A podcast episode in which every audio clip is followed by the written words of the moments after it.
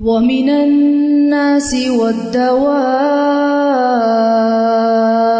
والأنعام مختلف ألوانه كذلك إنما يخشى الله من عباده العلماء إن الله عزيز غفور اور اسی طرح انسانوں، جانوروں اور مویشیوں کے رنگ بھی مختلف ہیں۔ بلا شبہ اللہ کے بندوں میں سے اس سے ڈرتے وہی ہیں جو علم رکھنے والے ہیں۔ اللہ تعالیٰ یقیناً ہر چیز پر غالب اور بخش فرمانے والا ہے۔ پچھلی آیت سے اس کا تعلق کیا ہے؟ کہ پچھلی آیت میں نباتات اور جمادات کی بات ہوئی تھی۔ تو یہاں کیا بتایا گیا؟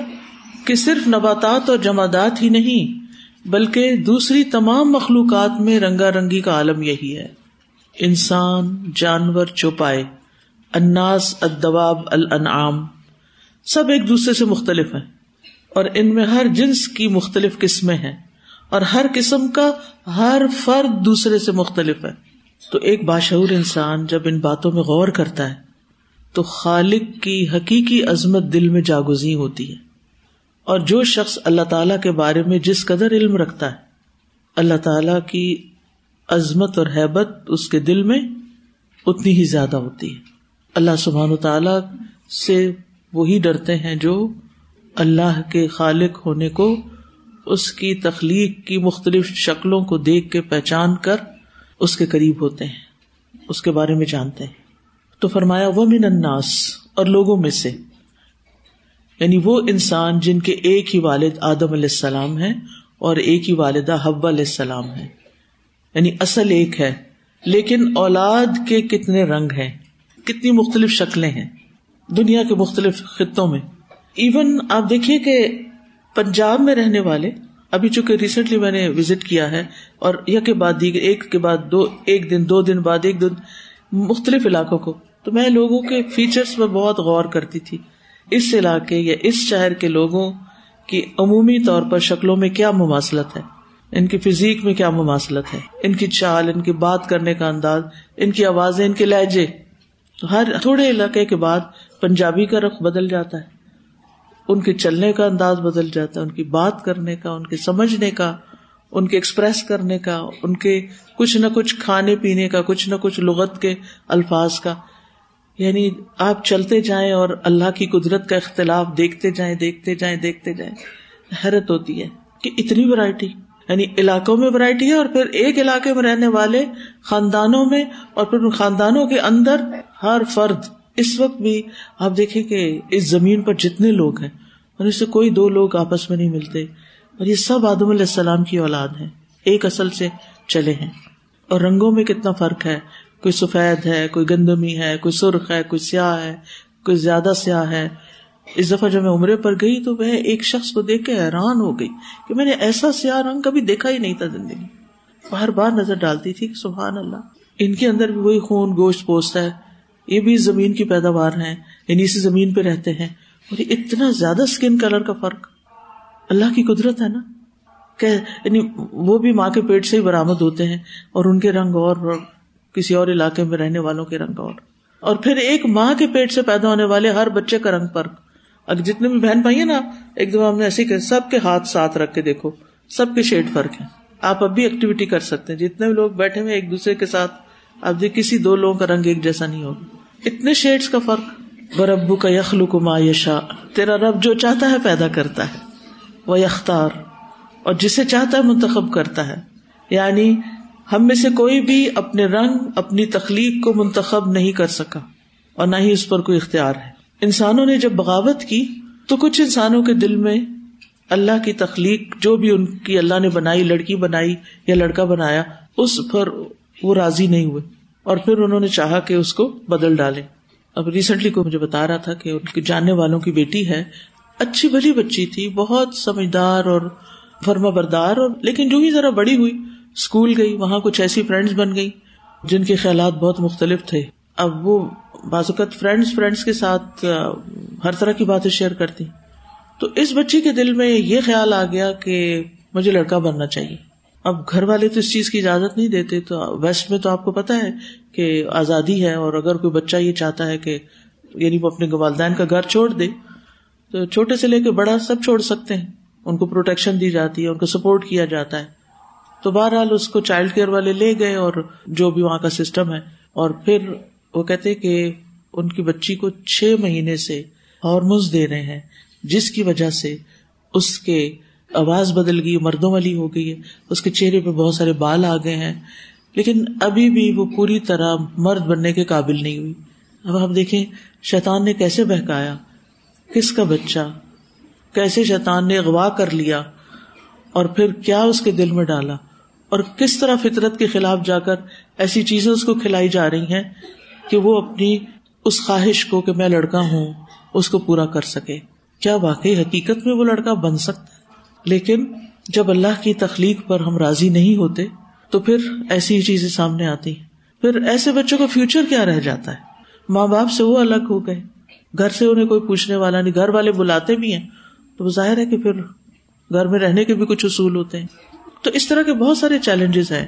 اصل بات یہ ہے کہ اللہ نے اگر ہمیں لڑکی بنایا تو اس پر راضی ہوں۔ کبھی نہ سوچے کہ کاش میں لڑکا ہوتی۔ کیونکہ بعد میں بہت ساری بچیوں سے سن چکی ہوں کہ ہمارے گھر میں بھائیوں کی بہت عزت ہے، ان کی بڑی چاہت ہے۔ لہٰذا ہماری تو کوئی ویلو نہیں، میں تو سوچتی ہوں کاش میں لڑکا ہوتی۔ یا اگر ماں باپ میں سے کوئی فوت ہو گیا اور فائنینشیل ریسپانسبلٹی آ گئی بچی پر، تو پھر وہ سوچتی کاش میں لڑکا ہوتی۔ کاش ہوتی چلے، کاش کا خیال آ گیا ہے، کاش بھی شیطان کی طرف سے ہوتا ہے۔ لیکن جو اللہ نے بنایا نا، جیسا رنگ ہمیں دیا، جیسی شکل دی ہے، جیسی فزیک ہے ہماری، جو بھی دیا ہے، اس پر رضی تو بلّہ ربن۔ رب کا کیا مانا ہوتا ہے؟ ٹھیک ہے اسی نے تدبیر کی ہماری، کہ اس کا یہ رنگ ہوگا، اس کی یہ شکل ہوگی، اس کی اتنی عمر ہوگی۔ وہی ہمارا مالک ہے، وہی ہمارا خالق ہے۔ لہذا اس کی رضا پہ ہمیں راضی ہونا وہ شخص ایمان کی حلاوت پا لیتا ایمان کی مٹھاس، ایمان کی سویٹنیس جو اللہ کے فیصلوں پہ راضی ہو جاتا ہے، جو تقدیر پہ راضی ہو جاتا ہے۔ اور فطرت کے خلاف بغاوت نہیں کرتا۔ پھر آپ دیکھیے کہ زبانوں اور رنگوں کا فرق جو ہے، زبانوں کا فرق وہ کتنا آبیس ہے۔ پھر مزاجوں کا فرق، عادتوں کا فرق، خصوصیات کا فرق، ذہانت میں فرق۔ نبی صلی اللہ علیہ وسلم نے فرمایا، اللہ تعالیٰ نے آدم علیہ السلام کو ایک مٹھی سے پیدا کیا تھا جو اس نے ساری زمین سے اکٹھی کی تھی۔ یہی وجہ ہے کہ بنی آدم زمین ہی کی طرح ہے۔ چنانچہ کچھ سفید ہے کچھ سرخ ہے کچھ سیاہ فام ہے کچھ اس کے درمیان ہے اسی طرح کچھ خبیص ہے کچھ عمدہ ہے کچھ نرم ہے کچھ غمگین ہے کچھ ان کے درمیان ہے یعنی پیدائش ایسے ہوئی تو اس کا مطلب نہیں کہ ہم سوچے کہ ہمیں تو شاید غمگین پیدا کیا گیا، لہٰذا غمگین رہنا ہمارا حق ہے۔ نہیں، وہ آپ کے مزاج پہ غالب ہوگا، لیکن آپ کو ایفرٹ لگا کر، وہ آپ کے لیے امتحان ہے نا، آپ کو ایسے پیدا کر دیا گیا کہ آپ کے اندر غم کا اموشن ہے، وہ زیادہ ہے۔ لہٰذا اب آپ کو ایفرٹ لگا کے اسے باہر نکلنا ہے۔ جن لوگوں کا ایسا مزاج نہیں، وہ ہر وقت ہنس رہے ہوتے ہیں، اور جو غمگین لوگ ہوتے ہیں، وہ کہتے ہیں ان کو ہر وقت کیسے ہنسی آتی ہے؟ حیران ہوتے ہیں۔ اور جو ہنسنے والے مزاج ہیں، وہ سوچتے ہیں کہ ان کو کیا ہے، ہر وقت موت پڑی رہتی ہے۔ وہ ان میں ناراض ہوتے ہیں۔ کیونکہ علم کی کمی ہے نا کہ اللہ نے یہ مختلف مزاج پیدا کیے لی ابلو کم ایو کو محسن و عملہ ہمارے لیے ہر چیز آسان نہیں کی گئی۔ لقد خلق انسان ابھی کب ہے مشقت میں۔ مشقت ہے ہمارے لیے بہت ساری۔ اور یہاں پر جو لفظ دواب استعمال ہوا ہے نا، دواب، یہ دابت ان کی جمع ہے۔ اور اس کے کئی معنی ہوتے ہیں۔ ہر جاندار جو زمین پہ رینگ کر چلتا ہے، خواہ انسان ہو، جانور ہو، کیڑے مکوڑے ہوں چاہے وہ پیٹ کے بل رینگتے ہوں، جیسے سانپ، بچھو وغیرہ ہیں، یا پھر چار ٹانگوں والے، یا دو ٹانگوں والے، یا زیادہ ٹانگوں، سب کے لیے دابا کا لفظ آتا ہے۔ تو ان کے بھی رنگ مختلف ہیں۔ آپ دیکھیے کہ ان میں سے کچھ بہت موزی ہیں، تکلیف دینے والے، نقصان پہنچانے والے، حتیٰ کہ انسان مر بھی جاتا ہے۔ کچھ بہت مفید ہیں۔ کچھ نہ فائدے کے، نہ نقصان کے۔ یہ ہم کہہ رہے ہیں نا، اللہ کو پتا ہے ان کو بھی کیوں پیدا کیا۔ کیونکہ اللہ تعالیٰ کا کوئی کام بےکار نہیں ہوتا۔ فائدہ مند جانور جیسے مویشی جانور ہیں، انعام ہے دودھ دیتے ہیں، گوشت دیتے ہیں، کھال دیتے ہیں، بال دیتے ہیں، ان کی ہڈیاں ہیں، ان کی ایک ایک چیز فائدے کی۔ اور موزی جانور جیسے سانپ، بچھو وغیرہ ہے اور جو موزی نہیں ہے لیکن نقصان بھی نہیں دیتے کوئی خاص چیوٹیاں وغیرہ ایکسپٹ مار کے وہ کاٹ دیتی ہیں کسی کسی وقت۔ لیکن اسے موت نہیں واقع ہوتی۔ کچھ کچھ بہت زہریلی بھی ہوتی ہیں۔ اسی طرح پرندوں میں کچھ صرف خوبصورتی کے لیے ہیں۔ تو ان کو دیکھ کے اللہ یاد آ جاتا ہے۔ اتنے ان کے رنگ اور اس میں اللہ سبحان تعالیٰ نے جو رنگ پیدا کی اور ان کی جو کمبینیشن ہوتی ہے، وہ کتنی خوبصورت ہوتی ہے۔ انسان دیکھتا ہی چلا جاتا ہے۔ کہیں تھوڑا سا لال رنگ لگا ہوتا ہے، کہیں فیروزی، کہیں پیلا، کہیں پروں کا رنگ، کہیں چونچ کا رنگ، پنجوں کا رنگ ایک جیسا ہوتا ہے۔ اتنا خوبصورت لگتا ہے۔ انسانوں نے بہت سی ڈیزائننگ کہاں سے سیکھی؟ اور بہت سی انجینئرنگ پرندوں سے سیکھی۔ تو بہرحال، یہ سارے بھی ایک شعور رکھتے ہیں اور یہ سارے اللہ کا ذکر کرتے ہیں۔ اور ان کے اندر سینس ہے۔ جیسے اس چیوٹی کے اندر جس نے کہا تھا کہ سلیمان کا لشکر آ رہا ہے، علیہ السلام، اور تمہیں رون دے گا، اپنے بلوں میں گھس جاؤ۔ یعنی ان کے اندر بھی ایک لیڈرشپ کرو چیوٹیوں کا تو پورا سسٹم اگر انسان سمجھے، تو زبردست آرگنائزیشن ہے۔ یعنی جو بھی کوئی آرگنائزیشن چلا رہے ہوں لوگ، ان کو چیوٹیوں سے ضرور سبق سیکھنا چاہیے۔ ان کے اندر کس قدر ٹیم ورک ہے؟ کس قدر وہ ہارڈ ورکنگ ہے؟ لیکن ہم انسان تو اللہ تعالیٰ دکھاتا ہے نا، دیکھو ایک حقیق سی چیوٹی تو اتنی بھاگ دوڑ کر رہی، اتنی ایفیشینٹ ہے، اتنا آپس میں کوپریٹ کر رہی۔ پھر شہد کی مکھیاں آپ دیکھے ان کا کتنا زبردست ٹیم ورک ہے۔ اور کتنی امانت داری ہے کہ اگر کوئی مکھی بیٹھ گئی کسی زہریلے پودے پر، اب تو وہ واپس گھر ہی نہیں آ سکتی، مار دو اس کو باری تو یہ ساری چیزیں اللہ تعالیٰ نے ہمیں کچھ سکھانے کے لیے پیدا کی، ان میں سے ہر ایک میں سبق ہے۔ لیکن سبق حاصل کرنے والی نگاہ ہونی چاہیے۔ کہ واقعی ہم سبق لے رہے ہیں۔ اور پھر کبھی کبھی ایسا ہوتا ہے نا جیسے چوٹیاں جا رہی ہوتی ہے نا، تو وہ سلام کر کے جاتی ہیں ایک دوسرے کو۔ آنے والی چوٹی اور جانے والی وہ ایک دوسرے کو پھر آگے جاتی، پھر آگے جاتی۔ ہم میں سے بہت سے لوگوں کو سلام ہی نہیں آتا۔ آتا بھی ہے تو کرتے نہیں۔ اسی طرح اللہ تعالیٰ نے لال بیگ بھی پیدا کی ہیں، چھپکلیاں بھی پیدا کی ہیں۔ ان کا بھی کچھ کام ہے، چوہے بھی ہیں۔ سردی، گرمی میں سروائو کر جاتے ہیں۔ ہر جگہ پہنچ جاتے ہیں۔ ہر چیز کاٹ کے رکھ دیتے ہیں۔ آپ گھر گندا رکھے پھر یہ آپ کو بتائیں گے کہ یہ آپ کو جینا حرام کر دیں گے یا آپ کو صفائی سکھانے کے لیے آئے پھر فرمایا مختلف الوان اور جیسے الوان کا میں نے مانا بتایا تھا نا کہ ان کے اقسام بھی مانا ہوتا ہے، صرف کلرز نہیں، اقسام۔ یعنی ان کی قسمیں فرق ہیں۔ ایک دم مجھے ڈمبرا میوزیم جانے کا اتفاق ہوا تو ڈھیر سارے کاکروچز انہوں نے لگا کے رکھے ہوئے تھے۔ چھوٹے سے چھوٹا اور بڑے سے بڑا۔ ایسی کلیکشن کم ہی نظر آتی ہے تو دنیا بھر سے چیزیں کٹھی کرتے رہتے ہیں۔ ہم صرف دیکھ کے نفرت کر کے گزر کے چلے جاتے ہیں۔ لیکن اس میں بھی سبق ہے۔ یہ ساری چیزیں ہمیں سکھانے کے لیے اور ہمیں سب سے زیادہ کون سا علم دینے کے لیے کہ جس کے ذریعے ہمارے اندر خشیت پیدا ہو۔ اور کزالک کا مطلب ہے یعنی جیسے پھل اور پہاڑ مختلف ہے اس طرح اناس اور دباب اور انعام مختلف ہے اور کنکلوڈ کس پہ کیا؟ ان نما یکش اللہ من عباد العلماء۔ بے شک اللہ سے اس کے علم والے بندے ہی ڈرتے ہیں، جو اللہ کی قدرت کو جانتے ہیں، اس کو سمجھتے ہیں، جو اللہ کی کتاب پڑھتے ہیں، جو اس کے رسول صلی اللہ علیہ وسلم کی سنت کو جانتے ہیں۔ انہیں ان دین سورسز سے یعنی کائنات سے، قرآن سے، سنت سے رب کی معرفت حاصل ہوتی۔ جس کے پاس جتنا علم ہوتا ہے اور گہرا علم ہوتا ہے، اور حقیقی علم ہوتا ہے، صرف رٹے والا علم نہیں، وہ اتنا ہی زیادہ اللہ سے ڈرتا ہے۔ اس کے اندر اتنی ہی خشیت ہوتی۔ لیکن جو لوگ اپنی فطرت پہ پردہ ڈال لیتے ہیں اور صرف خواہشات کے پیچھے چلتے ہیں، خواہشات ان کو اندھا کیے ہوئے ہوتی ہیں، وہ کسی بھی چیز سے سبق نہیں لیتے۔ کائنات سے تو سبق لینا دور کی بات، ان کو اپنے مقاصد کے لیے ضرور استعمال کر لیں گے۔ مار ڈالیں گے جانوروں کو ان کی اسکن سے بیگ اور جوتے بنانے کے لیے۔ ساری اسپیشیز ہی ختم کر دیں، کوئی فرق نہیں پڑتا۔ کچھ کھانے پہ آ گئے ہیں تو وہ جانور ختم کر دیں گے کھا کھا کے۔ کہ زمین سے اس کا وجود ہی ختم ہو جائے۔ خواہشات کے پیچھے تو ہم نے یہ فساد کیے۔ لیکن سبق کتنا لیا؟ اس سے اپنے خالق کو کتنا پہچانا؟ ان سے کیا چیزیں سیکھی؟ ان میں سے ہر ایک ایک معلم ہے، کچھ سکھانے کے لیے آئے اور دوسری طرف اللہ سبحان و تعالیٰ کا کلام ہے، اور پھر ایک اور معلم ہے، اور وہ ہے محمد الرسول اللہ صلی اللہ علیہ وسلم۔ ان سے ہم نے کتنا سیکھا؟ ایک ایک حدیث آپ پڑھے تو ایسی زبردست حکمتیں نظر آتی ہیں، انسان حیران ہو جاتا ہے۔ بے شمار سبق ہوتے ہیں اس میں۔ لیکن ہمیں سمجھ نہیں آتی۔ لہٰذا ہمیں جو بات سمجھنا ہے جو بات نہ جانتے تو کیا کرنا چاہیے؟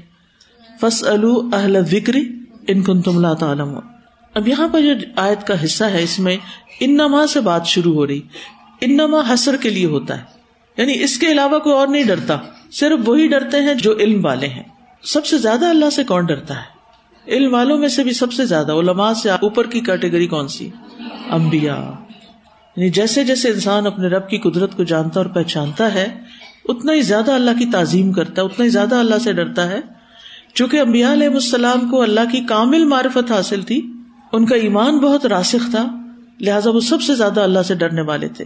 صورت الحضاب میں اللہ تعالیٰ نے یہ بات واضح فرما دی اللہ دین بلغون رسالات اللہ و یکشو نہ ولا یکشو نہ احدن اللہ وہ لوگ جو اللہ کے پیغامات پہنچاتے ہیں اور اسی سے ڈرتے ہیں۔ اور اللہ کے سوا کسی سے نہیں ڈرتے۔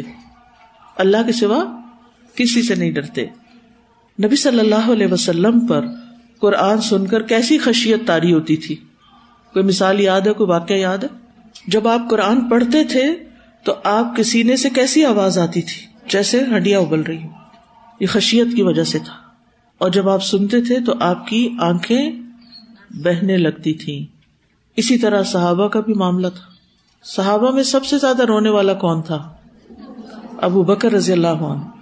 اور وہ کس وقت روتے تھے؟ نماز میں۔ نماز میں جب وہ قرآن پڑھتے تھے۔ نتیجہ کیا ہوا تھا پھر؟ سیرت پڑھی ہے نا؟ حضرت ابو بکر کے بارے میں پڑھا ہوگا۔ حرم میں نہیں لوگ جانے دیتے تھے تو گھر میں مسجد بنا لی۔ اور پھر وہ گھر میں نماز شروع کر دیتے تھے اور وہ قرآن پڑھتے ہوئے اتنا روتے تھے، اتنا روتے تھے کہ قریش کی عورتیں اور بچے آ کے کھڑے ہو کے دیکھنا شروع کر دیتے کہ کیوں رو رہے ہیں۔ جیسے اگر آپ میں سے کوئی ماں ہے، ماں جب روتی ہے تو بچہ کیا کرتا ہے؟ سارے کام چھوڑ کے تو ماں کے پاس آ گلے لگ جاتا ہے، آنکھوں میں ہاتھ ڈالتا ہے، کیوں رو رہی ہیں؟ تو بچے بھی رونے والے کی طرح متوجہ ہوتے ہیں، خواتین بھی ہوتی ہیں بلکہ دیکھ کے خود بھی رو پڑتی ہیں۔ اگر کوئی رو رہا ہو نا تو پوچھے، تو دوسرا بھی رونا تو تم کیوں رو؟ وہ رو رہا، میں بھی رو رہی ہوں۔ اکثر ایسے ہوتا ہے۔ آپ نوٹ کیجیے گا۔ وجہ نہیں پتا ہوتی۔ دیکھا دیکھی رو رہے ہیں۔ تو ابو بکر رضی اللہ عنہ کب روتے تھے؟ قرآن پڑھتے ہوئے۔ یہ کیا تھی؟ خشیت تھی۔ حضرت عمر رضی اللہ عنہ کے بارے میں آتا ہے کہ زیادہ رونے کی وجہ سے ان کے نشان پڑ گئے تھے، دونوں آنکھوں کے نیچے کالے۔ اسی طرح دیگر صحابہ بھی۔ جبیر بن متم ایک صحابی ہیں۔ وہ ابھی مسلمان نہیں ہوئے تھے۔ وہ کہتے ہیں، میں نے نبی صلی اللہ علیہ وسلم سے سنا، آپ نماز مغرب میں سورت تور پڑھ رہے تھے۔ جب اس آیت میں پہنچے، ام خلق من غیر شعین ام ہم الخالقون، ام خلق السماوات والارض، بل لا یوقنون، ام عندهم خزائن ربک، ام هم المسیطرون۔ کیا یہ بغیر کسی چیز کے خود ہی پیدا ہو گئے ہیں یا یہ اپنے خالق خود ہیں؟ یا آسمانوں اور زمین کو انہوں نے پیدا کیا ہے؟ اصل بات ہے کہ یقین نہیں رکھتے کیا ان کے پاس آپ کے رب کے خزانے ہیں یا ان خزانوں پر حکم چلانے والے ہیں؟ کہتے ہیں کہ یہ آیت نبی صلی اللہ علیہ وسلم پڑھ رہے تھے اور قریب تھا کہ میرا دل اڑ جاتا یعنی میں مر جاتا۔ اتنی عجیب حالت ہو گئی۔ پھر اسی طرح ایمان والے جب قرآن سنتے ہیں تو ان کی کھالوں پر اثر ہوتا ہے۔ اللہ نزل احسن الحدیفی کتاب متشابہ مثانیہ، تقشعر منہ جلود الذین یخشون ربهم ثم تلین جلودهم وقلوبهم الى ذکر اللہ۔ اللہ نے سب سے اچھی بات نازل فرمائی۔ ایسی کتاب جو آپس میں ملتی جلتی ہے یعنی آیات۔ ایسی آیات جو بار بار دہرائی جانے والی ہیں۔ ان آیات سے ان لوگوں کے کھالوں کے رونگٹے کڑے ہو جاتے ہیں، جو اپنے رب سے ڈرتے ہیں۔ اس معیار پر میں اور آپ اپنے آپ کو پرکھے کتنی دفعہ قرآن سن کر ہمارے رونگٹے کھڑے ہوئے ہمارے اندر کتنی دفعہ جھرجری آئی ہے۔ کتنی دفعہ آنسو بہے ہیں کیا واقعی ہم علم والے ہیں؟ اگر علم والے ہیں تو خشیت لازم ہے۔ بعض سلف جو تھے وہ جب خوف والی آیات پڑھتے تھے بیمار ہو جاتے تھے۔ حضرت عائشہ کہتی ہیں، رسول اللہ صلی اللہ علیہ وسلم نے فرمایا، بے شک لوگوں میں قرآت کے لحاظ سے بہترین انسان وہ ہے جو قرآت کرے تو نظر آئے کہ وہ اللہ سے ڈرتا ہے۔ یعنی اس کے اندر اللہ کی خشیت ہو۔ اور ایسے لوگ جو علم تو حاصل کرتے جائیں اور ان کے اندر اللہ کی خشیت نہ ہو تو وہ علم ان کے اوپر وبال بن جائے گا۔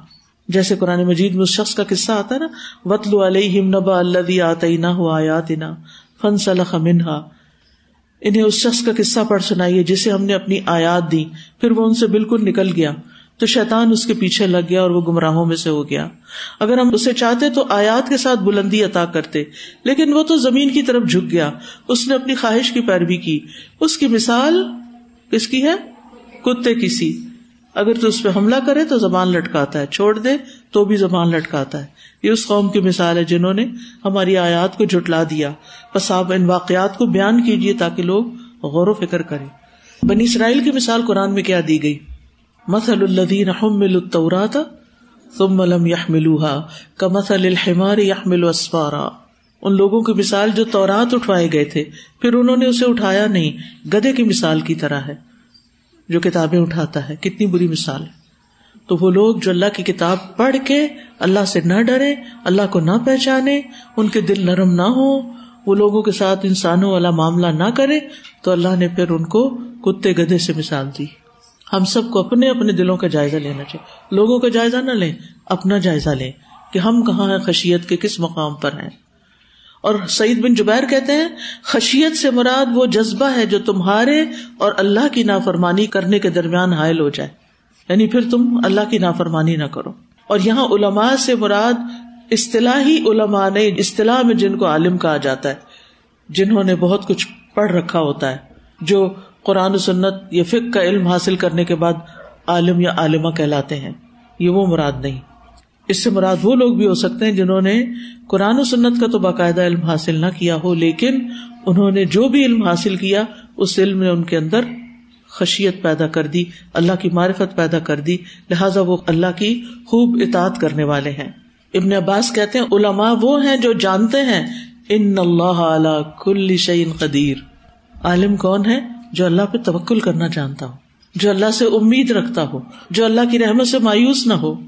ربی کہتے ہیں، جو اللہ سے نہیں ڈرتا وہ عالم نہیں۔ ابن مسعود کہتے ہیں، متقی سردار ہیں اور علماء، رہنما اور قائدین ہیں۔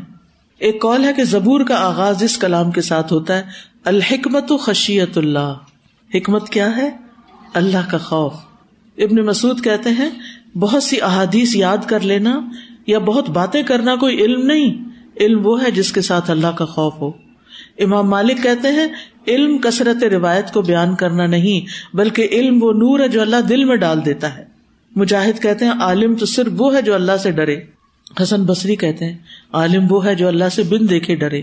اور اس چیز سے رغبت رکھے جس کی اللہ نے ترغیب دی۔ اللہ نے کس چیز کی ترغیب دی؟ جنت کی، اپنی اطاعت کی۔ تو ہمارے اندر بھی وہی چیز ہونی چاہیے کہ ہمارا شوق بھی وہی ہو، ہماری منزل بھی وہی ہو۔ ابن مسعود کہتے ہیں علم ہونے کے لیے اللہ سے ڈرنا ہی کافی ہے اور جہالت کے لیے یہی کافی ہے کہ انسان اللہ کے بارے میں دھوکے میں پڑ جائے۔ علماء کی تین قسمیں، ایک عالم بلّہ اور عالم ب امر اللہ دوسرا عالم بلّہ لیکن عالم ب امر اللہ نہیں۔ تیسرا عالم ب امر اللہ مگر عالم اللہ نہ ہو۔ ٹھیک ہے؟ یعنی عالم تو ہے لیکن اللہ سے نہیں ڈرتا، اللہ کو نہیں جانتا۔ کتابیں بہت پڑھ لی ہیں۔ لیکن آتا کچھ نہیں، اللہ سے ڈرتا نہیں۔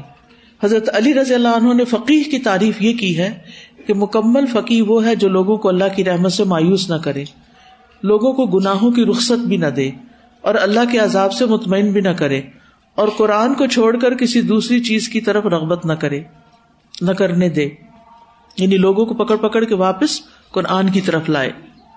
ان اللہ عزیز غفور، بے شک اللہ غالب ہے۔ بخشنے والا ہے۔